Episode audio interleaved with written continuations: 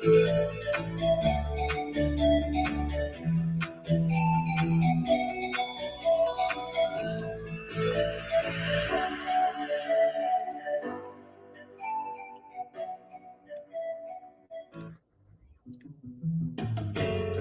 Libertas, the first educational radio station in the eastern part of Pampanga.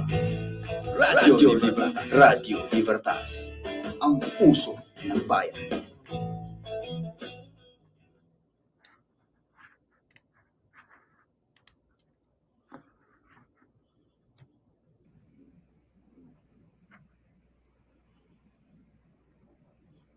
Yes, Yes, Sir Jeff. Good afternoon po. Good afternoon din sa'yo, sir. Kumusta naman po kayo? Okay lang. Nice haircut, sir. Army cut.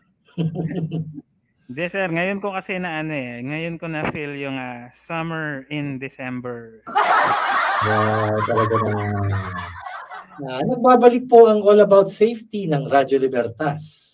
Ito po ay isang programa ng Radyo Libertas na naglalayong bigyan kayo ng kaalaman sa usaping pangkaligtasan. Ako po si DJ Jeffrey Lansangan, Head ng Safety and Protection Department ng Holy Cross College, ang paaralang may puso. At syempre, ako nga po pala si DJ Eman. Ang Associate Officer ng Safety and Protection Department. Good afternoon, Sir Jeff. Good afternoon. So, sa mga tagapakinig natin, halina't samahan niyo kami sa mga talakayang pangkaligtasan para peligro o panganib ay maiwasan. So, ano nga pang dapat gawin natin? E di makibalita, makinig, maging alerto para sa sakuna at panganib ay maiwasan at buhay ay mapangalagaan. Ang oras po natin ngayon ay alas 3:32 ng hapon. Ngayon po ang 3rd araw ng Nobyembre 2021. Kumusta naman ang All Souls at All Saints Day mo, Sir Jeff? Well, actually, dahil nga marami tayong mga bawal ngayon, especially doon sa pagpunta sa ating mga mahal sa buhay sementeryo, although nagbigay naman ng schedule yung ating LGU kung kailan tayo pupunta, naging busy din kami actually yung Kabalikat Cibicom, Santa Ana Pampanga. Kabalikat mo, magaling yung mga miyembro mo dyan. Oo, parang kasama ka nga yata dun, sir eh. Parang naman. Hindi po. Bagong miyembro pa lang po ako. So ano pa po ako? Green apple pa rin po. Green apple? Wala na, sarili ko talaga, no? Green apple. Pero sir, gano'n, ikaw, kamusta naman yung undas mo? Yung undas natin is mas gusto ko yung by scheduling. Yung mayroong schedule yung pagbisita sa ating mga sementeryo kasi nga mas naiiwasan yung kumpulan sa sementeryo. Kasi during the pre-pandemic, talagang pagka November 1, mararanasan mo na lahat-lahat. Yung traffic, yung init ng araw, tsaka yun, siksikan sa mismong puntod. Kaya napakagandang siguro sana kapag nag-normalize na, mas maganda siguro kung ipagpatuloy yung by scheduling pa rin. Although, pwede pa rin naman tayong pumasyal dyan sa mga puntod ng ating mga yumaong namatay araw-araw. Wag lang sana doon sa araw ng mga doon natin sila pinupuntahan doon sa cemetery. Everyday naman naalala natin sila. Ang mahalaga lang is yung mag-pray tayo. Yes. Especially kung hindi tayo makapunta sa cemetery. Sabi nga nila, pwede tayong magtilig ng kandila kung nasaan man tayo, kung nasa bahay tayo. Yun, salamat. Yes, bago po tayo shout out po kay Sir Geron Supan. Geron Supan. Sabi po niya, pa-shout out po mga idol. At ganoon din po kay Sir John Michael Fuertes. Good morning. Good morning, good afternoon po. Nasaan ba siya? Baka nasa ibang bansa. Maaari. Kaya iba yung time zone niya, sir. Yes. So, yun. So, nagkaroon tayo ng part 3. Part 3. Tatlong parts na po yung napag-discussionan natin about dito sa ating pinag-uusapan na cybersecurity. At yung ano natin, 'di ba? Nagkaroon tayo ng series ng itong all about safety natin. And our topic for today is still part of that series. Nasa part 4 na tayo. Nakalain mo part 4. Very interesting yung ating topic. At hindi natin matapos-tapos sa isang episode natin kasi nga napakalawak nung cybersecurity. Marami siyang pwedeng i-tackle, marami tayong pwedeng pag-usapan, marami tayong pwedeng mabigyan na sa suggestion coming from our guests. Yun. At ang ating magiging topic for this episode is Cybersecurity Part 4. And this is entitled Mobile Device Safety for Kids and Setting Up Kids Tech Devices with Safety Setting. Uy, napaka-importante nito, sir. Lalo na yung mga anak natin, mga apo natin. Yung mga apo mo pala, wala pa akong apo. After how many years, sir? Yan. So, dahil nga naman po dito sa pandemya, napilitan pong mag-shift to online ang mga kabataan. So, bawat bata, siguro, ngayon ay may cellphone, computer, tablet, iba pang gadgets na pwedeng mahiram mula sa ating mga magulang. At kasabay niyan ay may access din sila sa internet. So, isang information source na maaaring pwedeng malaman o makitang hindi angkop sa kanilang edad. Yun. At ngayong araw po ay atin pong pag-uusapan kung papaano siguraduhin na sa paggamit ng device at internet ay hindi na po-pollute o hindi nakakakita ng mga inappropriate content ang ating mga kids. So, ika nga, ito yung paborito ni Sir Jeff, SPG ang kailangan o striktong patnubay at gabay ng magulang ang kinakailangan. Sir Jeff, sino ba yung naano natin? Sino ba yung Sige, sir. Ang ating mga kabataan minsan na nagkakaroon sila ng mga information na hindi pa naangkop doon sa kanilang pag-iisip. Siyempre, kung ang bata is pipilitin mong mag-mature at pipilitin mong makita ng mga bagay-bagay na hindi pa dapat niyang makita. So magugulo yung cycle, di ba, Sir Eman? So magiging advance ang pag-iisip ng bata. At the same time, may epekto din sa kanyang pagkatao. So ngayong araw na ito, ngayong hapon na ito, sa ating mga tagapakinig, gusto po namin ipakilala ang aming guest ngayon, Sir Eman. Kilalang-kilala mo ito. Ay, isang IT expert na naman ba yan, Sir Jeff? Oo, ito yung laging binabati ko sa entrance natin pagpasok sa school at napaka-masunurin, napakabait na teacher, instructor. So palakpakan po natin ang ating guest para sa hapon na ito, si Sir Noel Salak Jr., ang faculty ng ating BSIT. Sir Noel. Good afternoon po, Sir Jeff and Sir Eman, and sa lahat ng mga nanonood sa Radio Libertas, ang puso ng bayan. So, good afternoon po. Good afternoon, Sir Noel. Sir Noel, kapat mo yung kimbalin eh. Pero so, wow, thank you, sir. Work from home set up. Yun. So, kamusta naman po, Sir Noel. Kung meron po kayong gustong batiin muna, pakibati na po sila ngayon. Binabati ko po yung mga, siyempre, mga kasama ko po sa aking department, sa SECLS department po, lahat ng mga faculties, deans, and program chairs, and to all my colleagues, mga employees din po sa HCC. Good afternoon po. Mga students, mga naging students ko po, friends, family, good afternoon po sa inyong lahat. Good afternoon din, sir. So, sa araw na ito, isa very interesting yung pag-uusapan natin. Ito nga yung tinatawag ni Sir Emma na part 4 na natin about cybersecurity. Kaya lang, this time, magkakonsentrate tayo sa tinatawag natin doon sa bracket ng mga nakababata nating mga tagapakinig, yung mga estudyante. So, ito po yung special edition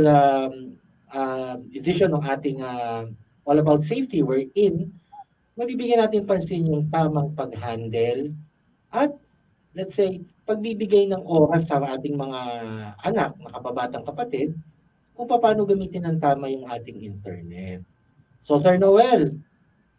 Yes, sir. Kamusta naman po ang midterm exam ng mga bata? Midterm exam po ng mga bata. Start po ngayon yung midterm schedule. So, November 3. So, mga ibang students ko po, nagmi-midterm na ngayon. Yung araw na to, bukas, meron din po and sa Friday. Hindi mo naman sila gano'ng pinahirapan, Sir Noel? Hindi naman, sir. Sakto lang po. Sakto lang. At kakayanin naman po nila yon, sir. Alam ko, kaya po ng mga students. Basta ito, ituro mo naman, sir, siguro ay sa alam nila. I-review lang nila yun. Yes, sir. And then, makaka-experience din sila ng panibago dun sa midterm exam po nila. Hindi lang po siya basta written work. So, meron din po silang laboratory exam. Uy, paano yun? So, paano ba sinetat yung ganong exam? So, this is through the ELMS of Holy Cross College, no, sir? Yes po, sir. Sa ELMS po ang gamit natin. Yun. So, ano naman na may bibigay mo mga tips sa inyong mga sudyante?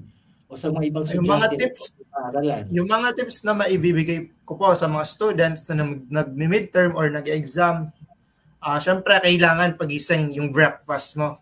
Kailangan heavy or talagang nakasapat yun para gumana talaga yung utak mo. No? And then, review. So, tamang review lang pag may exam. So, yung mga iba ginagawa nila, before the exam, dun lang sila nagre-review. So, take time to review para naman matandaan natin kung ano ba yung mga naging lesson natin sa mga teachers natin. And smile lang, para tamang chill lang, smile. And then pray also. Lagi tayo mag-pray kay Lord. Yun, para gabayan niya tayo sa ating examination. And always remember na lagi ko sinasabi sa mga naging student ko and sa mga student ko na pag nag-exam sila, don't memorize it, analyze it. And I'm sure na makukuha nyo yung exam ninyo. So, yan lang po yung lagi kong sinasabi sa mga students ko.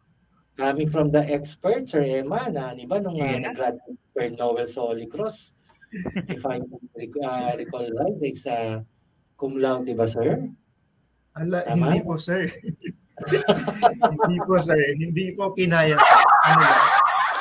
Yung question ng ating student council dati. Tama, Sir Noel? Yes, okay, sir. Naging student council president po ako and with guide of Sir Eman. Natatandaan ko pa po yun, sir. Oh, talaga. And also you, Sir Jeff. Sir Jeff is one of my former professors during my college days. Thank you, Sir Jeff. Huwag mo na masyadong pa, sir, eh. Sinama pa. Huwag mo masyadong i-reveal yung age ni sir. Kasi baby pa yan.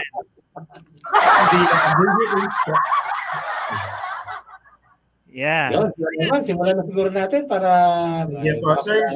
Oras later on, eh. Sige po. So yun nga, as per observation, di ba? The internet, the technology that we have today has both its advantage and disadvantage. The advantage is that yes, it makes our life easier.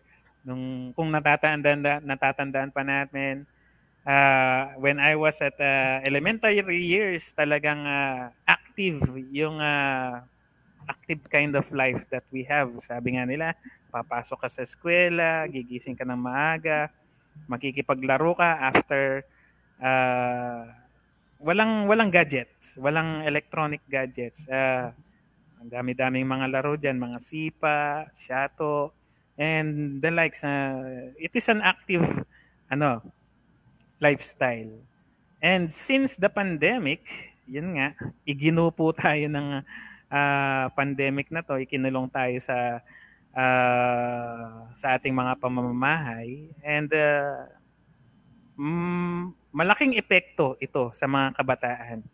Especially yun ngang sinasabi nilang they have to work or they have to study online. At ito kasing internet na sinasabi natin, hindi ko alam kung pwede pang bigyan ng lalim ni Sir Noel, ito is so vulnerable. Itong mga kabataan natin, vulnerable sila dito sa nilalaman or content ng internet. And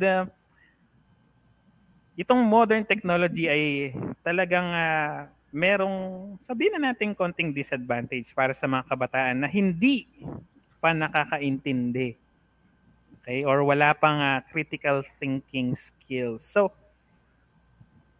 Sir Noel, how will you be able to, kung sa bagay wala ka pang anak mo, tatanungin ko sana anong sasabihin mo sa anak mo. Yung mga estudyante niya, sir, yung mga anak niya lahat. So, napakarami. Yes. Oh. Ang daming nagko-comment, pa-shoutout daw, Sir Noel. Pa-shoutout ko daw po. Maalos kasing adaran ko lang po yung mga student ko, sir. Ayan. Yan. So do you think this internet has really a disadvantage to our age bracket? Sabihin na natin elementary years or younger. Yes, sir. Meron din disadvantage. In every situation naman po, meron talaga tayong advantage and disadvantage. So yung topic po natin ngayon, sir, is all about sa mga kids. So alam naman po natin, hindi pa po ganun kalawak yung kaalaman nila pagdating sa internet. So meron nga po akong natakal na lesson na sabi, the most dangerous place is the internet. So bakit po internet? Kasi lahat po, lalo na ngayon, online and lahat online transaction yung ginagamit po natin. So maraming mga iba't ibang parang mga scam or yung mga virus na makikita natin over the internet. So, isa po yan sa mga disadvantage, sa mga hindi pa ganon kaalam sa paggamit po ng internet natin. Yun. So, Sir Eman, talagang napakahirap, lalo na kung nagmamonitor tayo ng mga ating mga kabataan, especially yung naiiwan sa bahay, di ba? Mag-aaral sila, pero yung mga magulang, papasok sa trabaho. So, paano mamomonitor ngayon ni tatay, ni nanay, yung ginagawa ng kanilang mga anak sa bahay?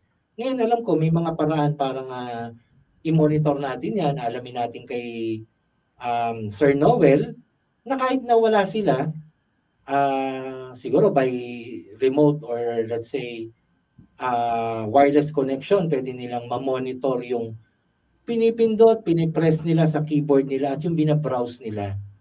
So, Sir Noel, ngayon po kasi kamukha niya na pandemic yung mga bata natin, kabataan natin, nasa bahay sila ngayon. At mostly talaga nagdedepend sila dun sa internet at sa mga electronic gadgets. Ngayon po, sa tingin niyo po, ano po yung paraan para ang mga magulang o yung mga nakakatanda bukod dun sa pagbibigay ng payo sa mga bata, ay mamonitor natin yung kanilang electronic activity every day. So bilang IT po, ano po yung sa tingin yung maipapayo sa mga parents natin, mga magulang, upang mamonitor nila yung ating mga anak? Ayun po, sa pag-monitor po sa mga anak po, i-check po natin lagi yung mga mobile devices nila, kung ano yung mga ino-open po nilang mga applications, mga website bago po tayo umalis ng bahay or bago po tayo pumunta sa work. And then meron po tayo rin makikitang mga iba't ibang applications na makikita natin sa internet or sa mga search engine po natin na pwedeng i-download and ma-monitor po natin kung ano po ba talaga yung mga ginagawa ng mga bata abang wala po tayo sa bahay. So, and always check na pag-uwi po natin, i-check po natin yung mga history na nangyari dun sa device po ng bata natin para makita natin at malaman po natin na kung ano ba yung ginawa ng isang bata. Sir Noel, ano po yung nabanggit niyo pong history kanina? So, yes, maaari ba pagbigay tayo ng tip kung paano natin ma-access yan? Or ano po ba itsura niyan? Ano po ba yung nakalagay dyan? Doon sa history na sinasabi niyo, sir? Sa history po, lalo na sa mga web browser na ginagamit natin, dyan po natin makikita yung mga activity or kung ano yung mga vinisit na website ng bata. Okay po. Makikita po natin yung sa may settings ng mga web browser po natin. Then hanapin lang po yung history. Then lahat po ng mga in-access ng bata, makikita niya na po kaagad doon. Kung merong mga site, like for example, yung mga social media sites po natin. So makikita po natin bawat galaw or bawat access ng bata doon sa history. And isa po yan sa, isang way po yan na makatulong sa parents para ma-monitor yung anak po nila. Yun, sir. Sir Arman, thank you, sir Noel. Doon sa history niya, kung ako hindi nagkakamali, pwede nating makita yung lahat ng binrouse, di ba? Kaya lang, yes, alam sir. Ko, may option doon, sir. Sir Noel, sir Emma, na pwede mong i-erase yung history o yung mga website na napuntahan mo. Delete history. O delete history. Paano po, Sir Noel, kung let's say, dinilit natin yon? Is there any way para matrace natin through any software para malaman natin kung ano yung mga na-delete o yung mga binisit na site ng ating mga anak? Yes, sir. Kung yung mga student po natin, sir, o yung mga gumagamit doon, mga bata, so hindi pa sila ganun kalawak yung kaalaman nila sa pagde-delete. Pero meron din pong mga software or application na pwedeng gamitin para ma-restore yung history na yon, sir.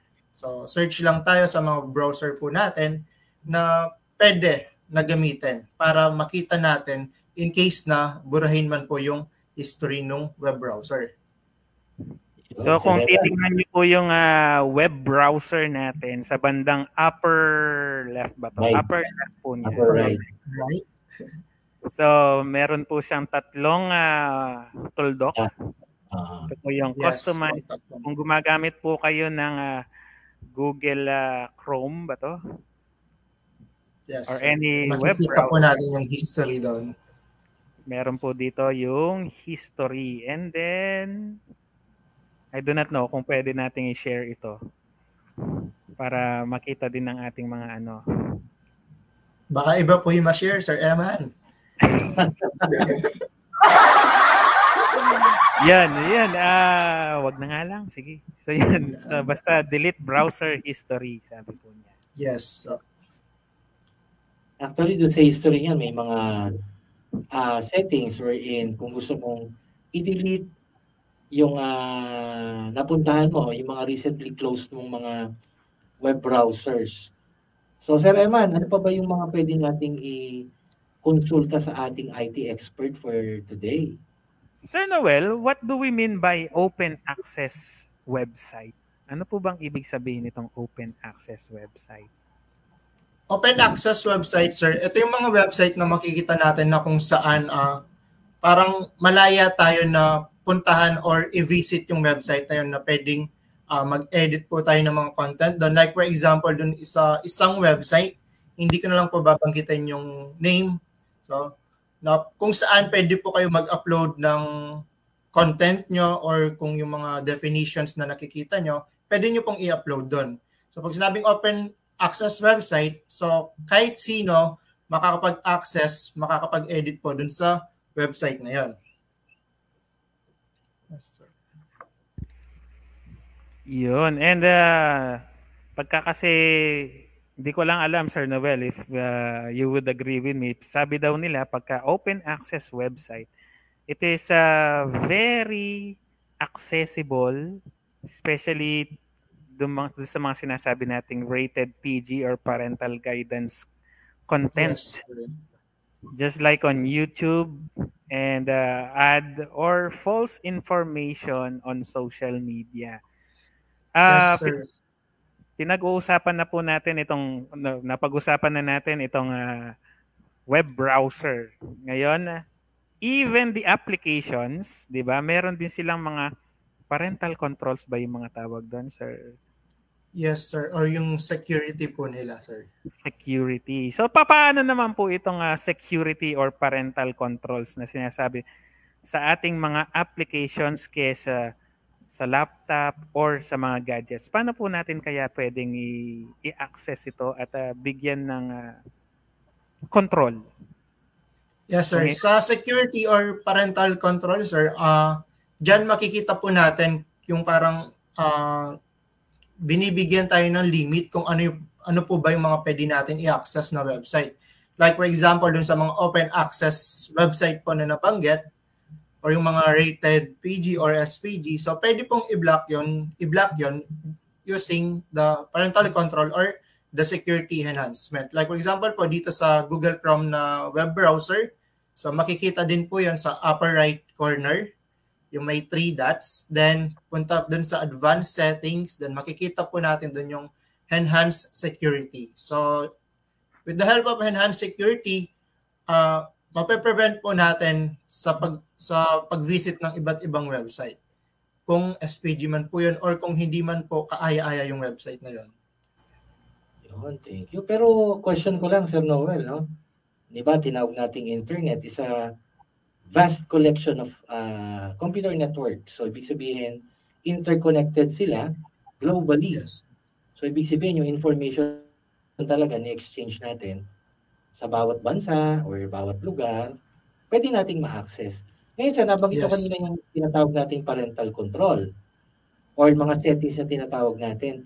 Diyan ba, sir, 100% sa tingin nyo ay nafi-filter niya yung mga site na dapat hindi bisitahin ng mga bata, yung mga hindi kaayang-ayang puntahan nila. Kaya po bang i-filter nung tinatawag yung parental control o settings lahat yan, Sir Noel? Hindi siya 100%, sir, na mapifilter na yung security niya. So sometimes naglalapse po rin siya. Naglalapse siya, sir, then may chance pa rin na ma-access yung mga iba't ibang open access website. And then, sir, pwede naman po natin gamitin yung mga configuration natin sa network or sa paggamit ng internet. So yung router po natin, pwede po natin iset doon or i-prevent doon yung mga rated SPG na website or yung mga hindi kaaya-ayang website na nakikita po natin online. Yun. So how about, Sir Noel, kung ano, website, paano naman yung mga pictures? Kasi diba, minsan, may nakahalong mga hindi magandang picture doon sa mga sinesearch natin doon sa images. Yung ba automatic pinifilter yun? Sir? Nafi-filter ba automatic yun? Yung mga pictures.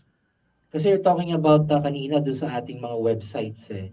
So yung websites, mo lang, pwede mong i-block.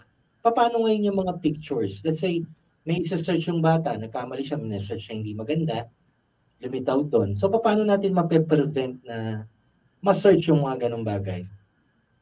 Sa pag-search, sir, pwede natin gamitin yung advanced search na dito sa mga web browser natin. Aside po dun sa search bar na nakikita natin sa mga interface ng web browser natin, meron pa po siyang features na advanced search na kung saan, kung ano po yung sinearch mo, yun lang po talaga yung lilitaw. So kahit na magkamali po kayo, hindi po lilitaw yung mga iba't ibang pictures or iba't ibang content na related po dun sa sinearch mo. Kung ginamit nyo po yung advanced search, kung ano po yung gusto nyong malaman about dun sa picture, dun sa content, or dun sa article, yun lang po yung lalabas, sir.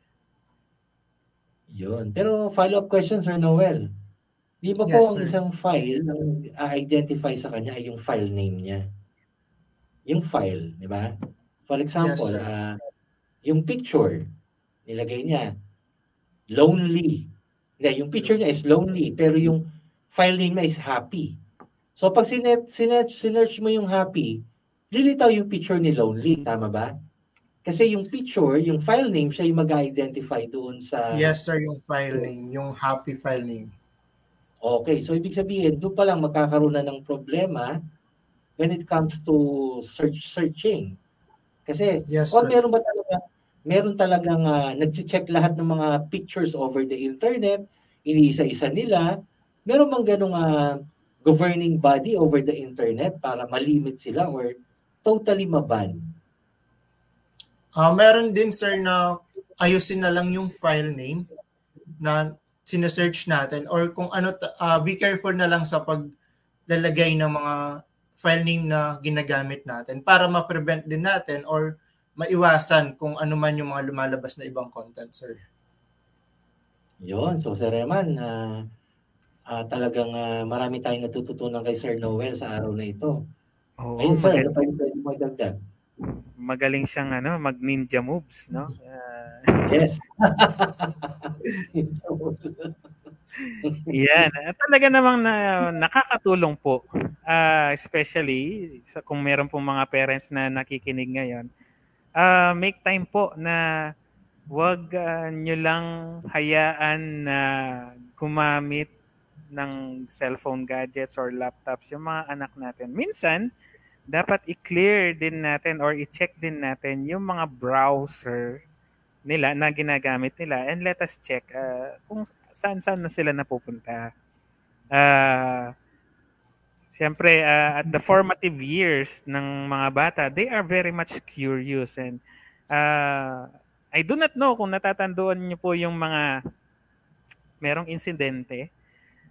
Nagulat yung magulang, merong dumating na Shopee, na delivery Shopee talaga. Nagulat si parents, merong mga dumating na mga parcels sa kanilang bahay worth thousands, laruan lahat. 'Di ba? Tapos it is because yun palang yung bank account ni mother, ni daddy is nakakonect doon sa isang delivery service na itago na lang natin sa pangalang Shopee.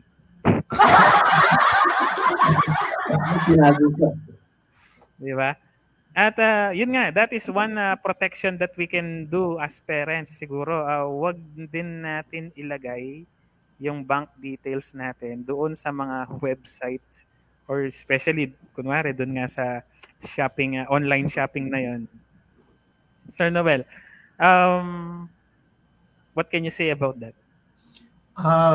Yung kinwento niya, sir, nakita ko din yan online. So ang dami nga, sir, no?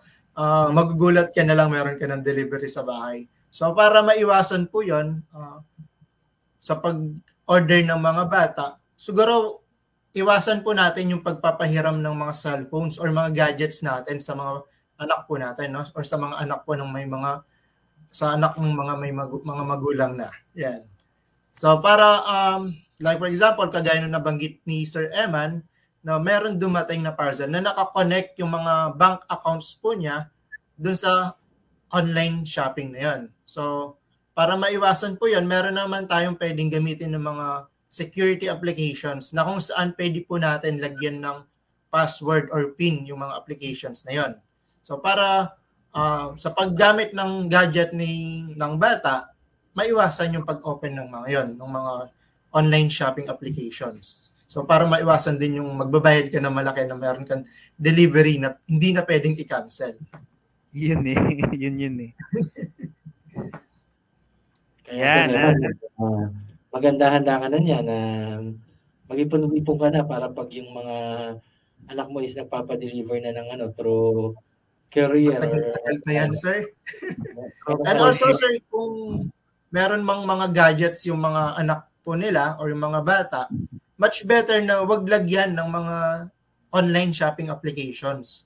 So baka usually mga 10 years old pababa, may mga gadgets na po yan. So hindi pa nila alam or hindi pa ganun kalawak yung kaalaman po nila sa mga online shopping. Minsan, nagkiklik-klik lang po sila, then add to cart, check out, yun. So much better na wag lagyan ng mga online shopping applications. So ilagay po natin yun kung yung mga anak po natin is below 10 years old, yung mga learning applications na kung saan kahit sa mga gadgets matuto po sila. Yun. Malabait mo, no?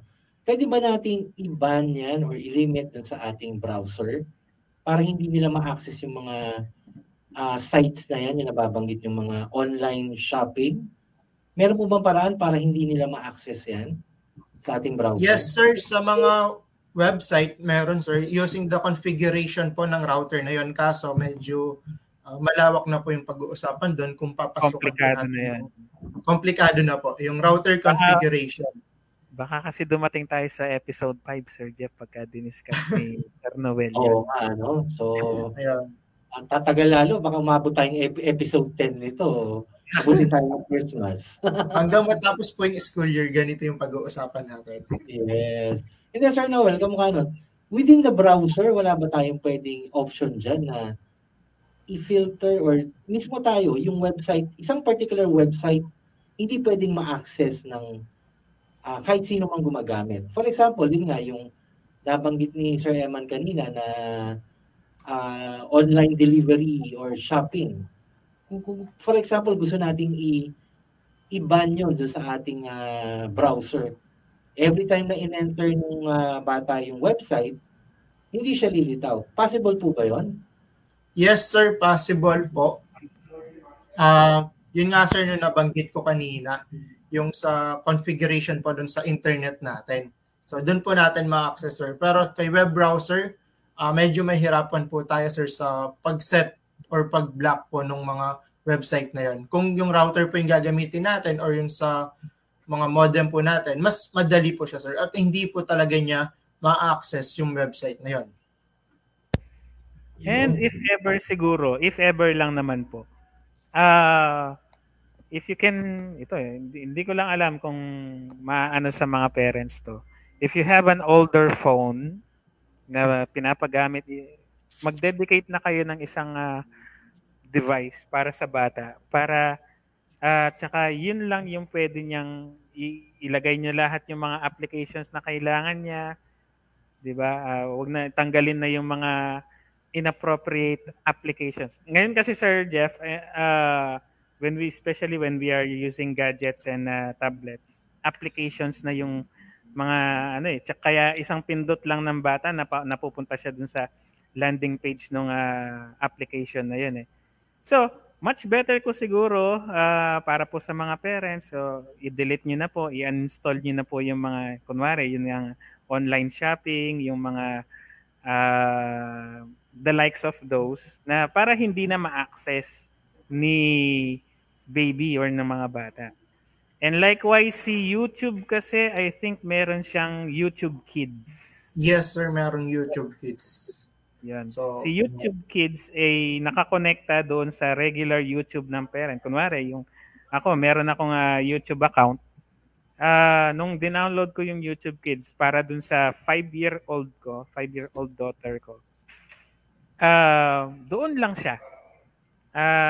Kahit binura ko na yung old YouTube ko, na-access pa rin naman niya. And the contents on YouTube Kids are pangbata talaga at masusure natin na walang inappropriate content na makikita yung bata doon.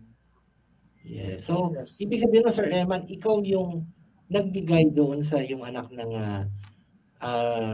website na pupuntahan talaga doon sa YouTube natin, YouTube Kids. Tama ba, Sir Eman? Ngayon, yes. Paano kung doon sa browser mismo i-type niya yung YouTube? Lilitaw ba YouTube Kids or redirect niya to the usual YouTube website?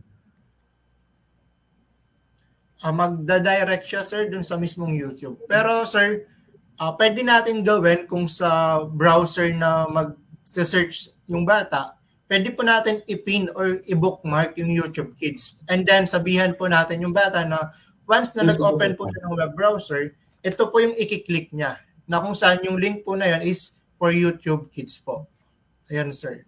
Para hindi po siya may direct dun sa mismong YouTube platform na kung saan maraming mga iba't ibang content na lilitaw na hindi pang bata.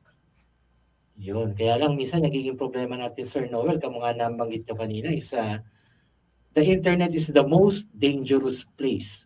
Tama ba? Yes, sir. Yes, sir. Kung hindi natin alam gamitin or kung hindi pa ganun kalawak yung kaalaman natin about the internet. So, ito yung most dangerous place. Yes, kasi kung meron kang query, meron kang question, meron kang hindi maintindihan, kamukha lang ng, let's say, paano may papalitan yung settings, no? Pwede mong i-search sa internet, di ba? So, bibigyan ka na ng maraming search result. So, mamimili ka na lang doon kung ano yung angkop doon sa iyong katanungan na babalik sa iyo. Diba? So, medyo mahirap nga, parang tingin ko, medyo mahirap i-monitor when it comes to parents, no? Kaya lang siguro nandun na rin tinatawag natin ang proper orientation sa kanila. At the same time, yung di natin basta-basta lang pinapabayaan sa bahay, or very busy si daddy, si mommy, yung mga anak andun lang sa likod, nag-computer sila. Siguro for once in a while is nagpipik tayo, tumitingin tayo sa kanilang ginagawa para ma-feel nila na bawal pa yan. Ibig sabihin, hindi pa dapat yan ang ina-access nyo. Yes, sir. Yes, napaka-importante po nun. Aside from the parental control. Importante pa rin yung real parental control. Yes, sir. Yes, so, kahit once in a while po, i-check po natin kung ano ba yung ginagawa ng mga bata. O baka mamaya, sobrang galing ng bata, isa kagawa na ng virus, di ba? Hindi natin mo kaya naman. Possible, sir. Oo, dahil nga nakapag-search sa internet eh. Oo. Mamaya, matalino pa siya, marunong pa siya doon sa kanyang mga kuya. Di ba? Yes, sir. Mas mabibigla ka na lang po, bigla siyang magbo-boom sa internet. Bigla na lang sisikat eh. So, Sir Noel, ito, kamukha nito, no? Sa ating mga estudyante, yung mga mag-aaral natin sa Holy Cross College, ano yung mga naibibigay mong tips sa kanila, especially doon sa mga nasa tamang edad na, para hindi nila ma-access yung mga website na hindi dapat puntahan sa kanilang edad? Ano ayun, sir. Yung sa... Sige, sir. Yes, sir. Sige. Ayun, sir. Kung sa pag-access ng internet at kung alam naman natin nasa tamang edad na tayo at meron na tayong sapat na kaalaman sa paggamit ng internet. Okay, so laging sinasabi ng mga teachers na matatanda na kayo, alam nyo na yung tama at mali. Okay? So i-convert natin yon into internet. So matanda na po tayo or may edad na. So may edad na lang po yung term na gamitin natin. Okay? May edad na. So, alam na po natin yung paggamit ng internet. So, alam na natin yung mga do's and don'ts or kung ano yung magiging advantage and disadvantage. Like, for example, sa mga social media po natin. Okay? So, maraming mga iba't ibang nakikita tayong article sa paggamit ng social media. So, make sure na alam po natin or alamin natin kung ano ba yung nakashare dun sa social media na yun. Hindi lang po tayo basta mag-react, mag-share, or mag-comment. So, alamin po muna natin yung background or yung site ng article na yon. Okay? So, usually po kasi nakikita ko ngayon, halos karamihan sa mga kabataan na meron naman sapat na kaalaman sa paggamit ng internet, hindi po nila ginagamit sa tamang paraan yung paggamit sa internet. So, ang ginagawa po nila is, yun nga po, nag-share, nagko-comments na hindi naman maganda yung mga comments. Or minsan, dito na po pumapasok yung tinatawag na cyberbullying. So, hindi na po nila alam na meron na po silang nasasaktan or meron na naapektuhan sa mga pinag-share po nila online. So, siguro, isa na rin dyan yung tinatawag nating alamin muna natin yung pinaka-source, di ba, ng ating news. Minsan kasi... Tinatawag nilang fact-checking. Yes, kasi minsan pag nakita na natin, nakapost dyan, ay, share na natin eh. Without verifying. Yes, verifying kung yung source na yun is very credible talaga or legal siya. Diba? Kaya minsan, diba, nagkakaroon ng problema over the internet, nababash yung isang ganito, isang politiko, o isang bata, kasi nga, hindi nababasa ng buong article eh. Eh, alam mo naman ang ano ngayon eh. Ang heading lang yung binabasa nila. Heading lang yung binabasa. Tama. Kung paano sa dyaryo ngayon, para mabili yung dyaryo mo, kailangan maganda yung title mo eh. Diba? Kasi yun yung pang-akit mo na babasahin ng mga bata o ng mga tao, yung dyaryo mo. So, pag yun pa lang ang nakita mo, actually, may imprint na sa mind mo na ito yung nangyari. Diba? Pero not knowing nga, naalamin natin kung ano talaga yung totoong kwento behind the title. Yun. So, yun ang nakikita kong isang disadvantage din nga. No, Sir Eman, Sir Noel? Yeah. Hindi po nila sinacheck yung buong article na nakapaloob dun sa headings na yun. So, pag nabasa nila yung headings, ganito pala yung nangyari. Pero, sa loob nun, hindi po nila alam. So, that's why yun yung nagiging reason kung bakit sila nabubuli online. Yes, yun nga. So, kailangan, bago po tayo mag-react, mag-share, dapat sina-fact check muna na natin sila. And yung laging sinasabi, sige sir. Continue sir. Sige sir. Yun nga po yung laging sinasabi na makikita natin, think before you click. Napaka-importante niyan. Lalo na ngayon sa panahon na ngayon, di ba? Yan, yes, sir. Huwag kang sabi nila, saan ka ba nag-research? Sa YouTube ka lang nag-research o kaya sa Facebook nag-research. Sa TikTok ka lang nag-research, di ba? Fact-checking. Mas tama pa daw po yung TikTok kaysa doon sa mga credible sources. Well, anyways, balik tayo doon sa ano. Bago tayo dumiretso sa pinakahuling parte ng ano natin, shout out ko lang po itong mga makukulit nating mga at masigasig na mga viewers and listeners. Hello po kay... Yes, sir. Yan, kay Mikay Torrio. Good afternoon. Kay Nika De La Cruz. Yan, Marilu Lazaga. John Arvin. Good afternoon sa inyo lahat. Talagang ang daming follower ni Sir Noel. Mga students. Yan. +5 na lahat yan, sigurado. Mga former students, sir, and mga close friends ka, sir. Wow. And mga kasama sa faculty, sir. And also my parents are watching po. Hi po, mga tito and tita. Kamusta po? Siguro very proud si mother and father sa kanilang yes po, sir. Talaga naman. Binabati ko rin syempre yung aking nanay, no? Mother, how are you? Sigurado. Ma'am Grace, kamusta po, Ma'am Grace? Tuloy panahon natin itong mga nagpapa-shoutout. Ito, si Michelle Bautista Binuya. Yan na. Na-shoutout na kita. Huwag ka nang ano. Sir, marami rin kung nagpapa-shoutout. Lalo na yung mga friends ko, sir. Ayan. Pwede ba mag-shoutout? Yes, I know. Well, shoutout mo yan. Ayan, sir. Yung mga friends ko. Lance Soliman, John Harvey, Mark Lawrence. Ma'am Roma is watching. Thank you po, Ma'am Roma, for the support. And my cousin, Jim Bryan, and Ayoko. Shout out po sa inyo. And Rian and Andre Manyo, yung mga kasama ko po sa church. So magandang tanghali po sa inyo lahat. Shout out po. Iyon. So yan. Sabihin natin, nasa last part na tayo. Actually, medyo mukhang mabibitin na naman tayo. Kaya lang, talakayin na natin yung huling part ng ating topic para naman mabigyan tayo ng linaw ni Sir Noel. Yan. Yun. So, dahil sa mga games, social media at iba pang application, mas nagiging madali para makipag-usap sa ibang tao. Ito yung napakadelikado ngayon, lalo na at the age of the mga bata, mga elementary. Sa tingin niyo po, dapat bang mag-ingat ang mga bata sa mga taong nakakausap online? Lalo na sa mga games na may video or call features. Yes, sir. Kailangan pa rin na mag-ingat kahit nasa tamang edad or kahit nasa stage na tayo na alam na natin yung paggamit ng internet. So, laging sinasabi na don't talk to strangers. Okay? Yes. So, ayun po. Kailangan pa rin ingatan yung mga information na binibigay natin, lalo na sa mga games na ginagamit po natin na kung saan meron tayong iba't ibang tao na nakakausap.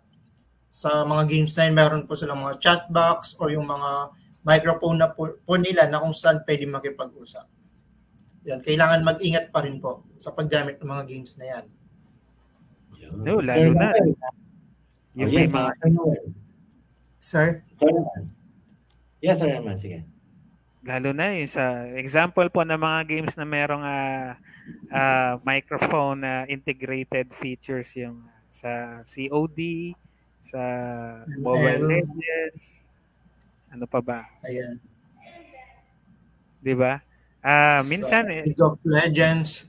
Mga online games, sir. Usually mga online games, meron po silang microphone integrated and also yung chat box po nila. Iyon, di ba?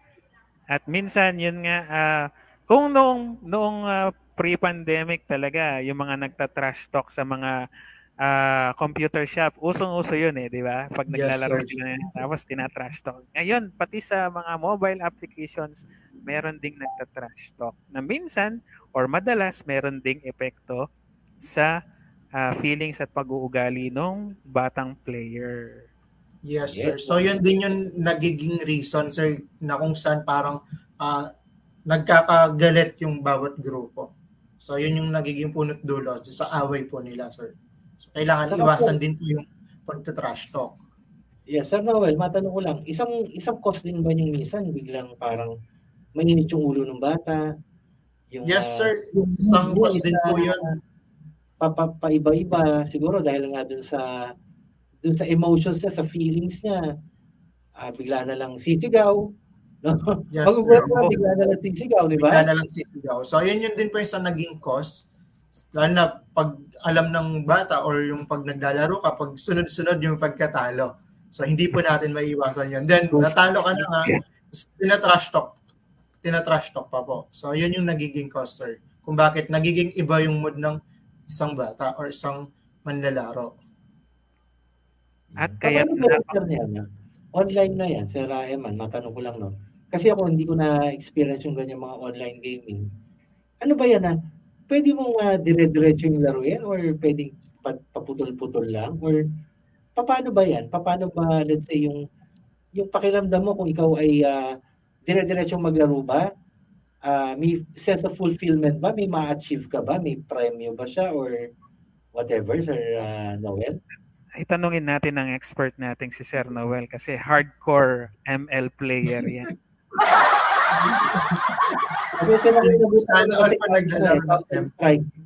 Hanggang Counter Strike lang ako, Sir. Eh. Alam niyo Counter Strike? Yes, Sir. Yes, sir. Ko dati, kaya yun nga, nagtatanong ko ngayon. So, Sir Noel, paano nga ba yan, yung mga online gaming na yan? Yes, sir. Sa paggamit ng mga online games na yan, so hindi naman required na maghapon, magdamag na maglaro, sir. So siguro gamitin natin yung online games sa pampalipas oras.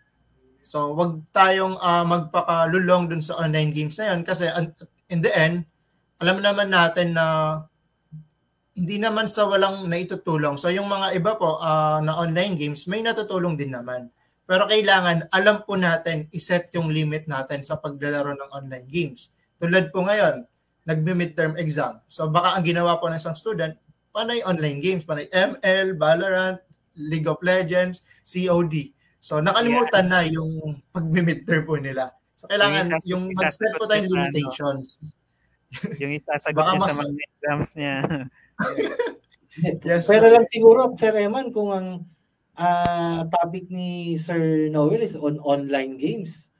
Diba? Mas maraming ay, diba so, Sir Noel, meron tayong mga kasing grupong itinayo ng department ninyo? Yung, yes, sir. The HCC Esports Club. Yan. Headed by Esports Club. Yes, sir. Esports Club. Headed by Mr. Arzel Pinpin, yung program chair po ng BSIT, BSCS. At meron kayong ongoing na competition na sinasamahan. Yes, sir. Ongoing competition po. So, regional competition po siya, sir. Regional competition. At kumusta na po ang standing natin? Yes, sir. For now, sa oras na to, naglalaro po yata yung mga Valorant players natin. So, hindi ko pa po alam yung result. And sa mga previous games po, nananalo po ang Holy Cross College. So, dala po nila ang pangalan ng Holy Cross College. Wala, makuha natin yung pinaka-champion dyan, yung first prize. Yes, sir. So, yun. So, aside from the microphone-operated or application ng isang mobile game or ng isang application, at minsan din naman kasi pinapasokan ito ng mga predators. Ano po itong mga predators na to? Yung mga matatanda, ang tinatarget nila ay mga kabataan. Na kung saan they act as a child, tapos kinukuha yung loob until such to a point na gagawa sila ng isang krimen. So, yun din po yung isang iniiwasan natin. Kung ano po sana sa mga parents din, sana po i-check po natin kung sino po yung mga ka-chat or kung sino po yung mga nakakausap ng ating mga anak online. Okay? Yes. Second so, question. Yes, sir. Kailangan talaga dyan, Sir Eman, Sir Noel, siguro is yung, ayun nga, yung mga nabanggit ko kanina is more on follow-up din sa ating mga anak. Yun nga, sinabi natin, alam dapat natin kung sino yung laging kasama nila, background check, no? So, para ma-protectahan din natin yung anak natin na magkaroon ng hindi magandang bisyo. Yun. So, Sir Eman, sige. Second po, towards our end, okay, mahalaga ba na magkaroon ng rules sa pagitan ng magulang at anak sa kung ilang oras, so may time allotment lang ang paggamit ng social media at mga online games? Yes, sir. Mahalaga yung pag-set ng time between parent and the children po. So, kung underage pa po yung mga anak nila, sir. So, dapat lang lagyan natin ng limitations yung paggamit nila ng mga mobile devices or pag-access sa internet. So, yun nga po, para maiwasan yung mga iba't ibang binivisit nilang website or yung mga nakakausap nila. And para masanay din po sila na hindi la sa lahat ng oras sa mga mobile device or sa mga devices po nila, sila nakatutok. So, kailangan gumawa rin po sila ng gawaing bahay. So, para hindi lang sila basta maghapon nakaupo na walang ginagawa. And para ma-practice din po yung mental health nila. So, hindi lang puro mga gadgets yung laging nakaharap sa mga bata. Yun, Sir Eman. So, tinitignan ko yung oras. Nauubos na naman, no? Parang kukulangin na naman tayo. Anyway, siguro bago tayo magpaalam nito is makingi tayo kay Sir Noel ng mga additional tips. Yan, para naman doon sa ating mga tagapakinig at nanonood sa atin ngayon, kung ano ba yung mga measures na pwede nilang gawin. Yun nga, kung meron silang mga anak na mahilig nagbabrowse or naiiwan mag-isa sa bahay, ano ba yung mga additional tips na pwede nating bigay, Sir Noel? So, yung mga additional tips po na maibibigay ko, sir, start simple sa mga bata. Ipakita po natin sa kanila yung phone or yung mga gadgets kung paano gamitin. So, sabihin din po natin na yung mga gadgets ay hindi po sila laruan. So, meron po silang mga kanya-kanyang features na pwedeng gamitin. So, start simple. I-explain po natin kung paano gamitin at kung ano lang po yung mga kailangan na i-open na application. So, yun po yung una. And then, gaya na nabanggit kanina, yung sa limitations po. Mag-set po tayo ng time kung ilang oras po ba magagamit ng gadget si bata. Okay? And then, teach responsibility. So, kailangan paintindi po natin sa mga anak or sa mga bata kung paano ba yung tamang paggamit ng gadget at pag-access sa mga iba't ibang website. And don't talk to strangers, na lagi naman po sinasabi yan. And know what cyberbullying looks like. So, kung mga underage pa po yung mga kausap natin, hindi pa po sila ganun kapamilyar kung ano ba talaga yung cyberbullying. So, para maiwasan po yun, sabihin na lang natin na wag basta-basta mag-share. Kung meron man silang gustong malaman or gustong makita, as their parents. So, para magabayan po ni parents yung mga anak nila. Okay, so yun po yung mga konting tips para makatulong sa mga parents po natin. Yun, Sir Eman. So, alright. Additional lang po. Okay, para po sa mga parents, si Google po, meron po siyang isang application na ang pang-untitle po niya, you can find it in the Google App Store, Family Link. So, si Family Link po, si parent ang pinaka-head at pwedeng makagain ng access si Family Link sa mga gadgets ng bata. And dito po sa Family Link na to, pwede nyo pong makontrol. Pwede mong kontrolin yung screen time niya. Pwede mong mamonitor kung ano po yung mga dina-downloads niya. At kung may payment man yan, ikaw mismo bilang isang Family Link head, okay, pwede mong i-cancel yon before the child will be able to download or to input especially bank accounts po. So muli po, yun po, Family Link.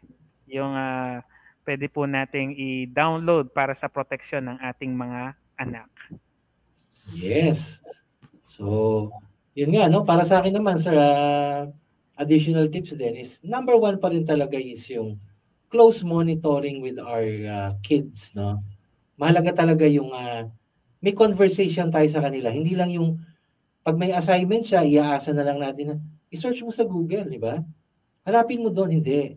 Iba pa rin yung meron talaga yung meron tayong physical meron tayong guidance doon sa bata. Siguro hanapan natin ng oras kahit na napaka-busy natin is yung magbigay tayo ng payo at tips din sa kanila. Yon. So parang hindi naman sila mag-depend mostly doon sa internet. Actually nga, di ba, may kasabihan tayo. Mas maganda pang pinakikinggan yung tinatawag nating kwentong kutsero. Ito yung mga kwento ng unang panahon eh. Di ba? Ngayon kasi, nawawala na yan. Ibig sabihin, pag nagkwekwentuhan ngayon, more on internet, chat-chat. Pero yung panahon nga dati is, kung may gusto kang malaman, magpunta ka ng library. No? Yes. Hanapin mo dun sa libro kung ano hinahanap mo. No, kaya ngayon kasi hindi eh. Nasa internet na lahat. So, hello Google. Hello Google. Yes, Mr. Google, di ba? Mr. Google na. And sir, meron tayo mga e-books na tinatawag or e-library. Ayan. Yes, so makakatulong yan, sir. Yung mga e-books na nakakompile na yan, nandiyan na lahat, ano? Actually, nauso dati yan yung mga encyclopedia online. Yung mga CD na ini-install sa mga computers. Ano so, kasi Cortana ba yan? Cortana? Cortana. Cortana, sir. Cortana, di ba? Yes. Yan. Hoy! Isang oras at minuto na po tayong nagbabalik taktakan. Talagang... Sobra naman tayo sa Reman. Yan. Overtime na naman po tayo. At dito po nagtatapos. Maraming salamat, Sir Noel Salak Jr. sa pagiging panauhing pandangal namin nitong hapon na to. At we wish good luck for your team natin, ang team natin, e-games team natin. And likewise, Sir Jeff. Yes, Sir Noel, thank you very much. At sana mabigyan mo pa ng mga mas magandang mga yung naitutunan sa mga bata na alam ko naman ay nai-impart ko sa kanila. At the same time, yun nga, yung mag-champion ng ating team, no, sa Holy Cross College. Alam ko, nandiyan yung guidance yun ni Sir Arzel.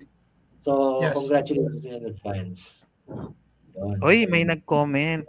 Sabi ni Miss Michelle Binuya, bigyan po natin ng time yung family, especially yung mga anak, para di po nila hanapin yung happiness nila sa ibang bagay.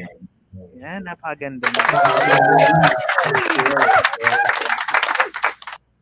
At dito po nagtatapos ang ating talakayan sa All About Safety, ang programang naghahatid ng serbisyong maaasahan pagdating sa usaping pangkaligtasan. Yes, so Sir Eman, abangan at samahan niyo po muli kami sa susunod na Miyerkules mula alas 3 hanggang alas 4 ng hapon. So, makibalita, maging alerto, at makinig para ang kaligtasan ay mapangalagaan. At siyempre po, panatilihin po ninyong nakatutok dito po sa ating Radio Libertas, ang puso ng bayan. So muli po, kami ang inyong kasama, Emmanuel Ricaprente po. Yes, so bago po ako magpaalam, binabati ko pong happy birthday. Yung isang kasama namin sa Kabalikat Cibicom, si Sir Herbert Gamboa. Happy birthday po, Sir Herbert. Isa pong pinaka-active na member natin yan. Happy birthday, Sir. Salute. So, ito na, Sir Eman. Ako naman po, si DJ Jeffrey Lansangan. Ito ang All About Safety, ang programang inyong maaasahan sa usaping pangkaligtasan. So maraming salamat po, Sir Noel, at magandang hapon sa inyong lahat. So, maraming salamat din po sa pag-imbita sa akin dito sa Radio Libertas, ang puso ng bayan.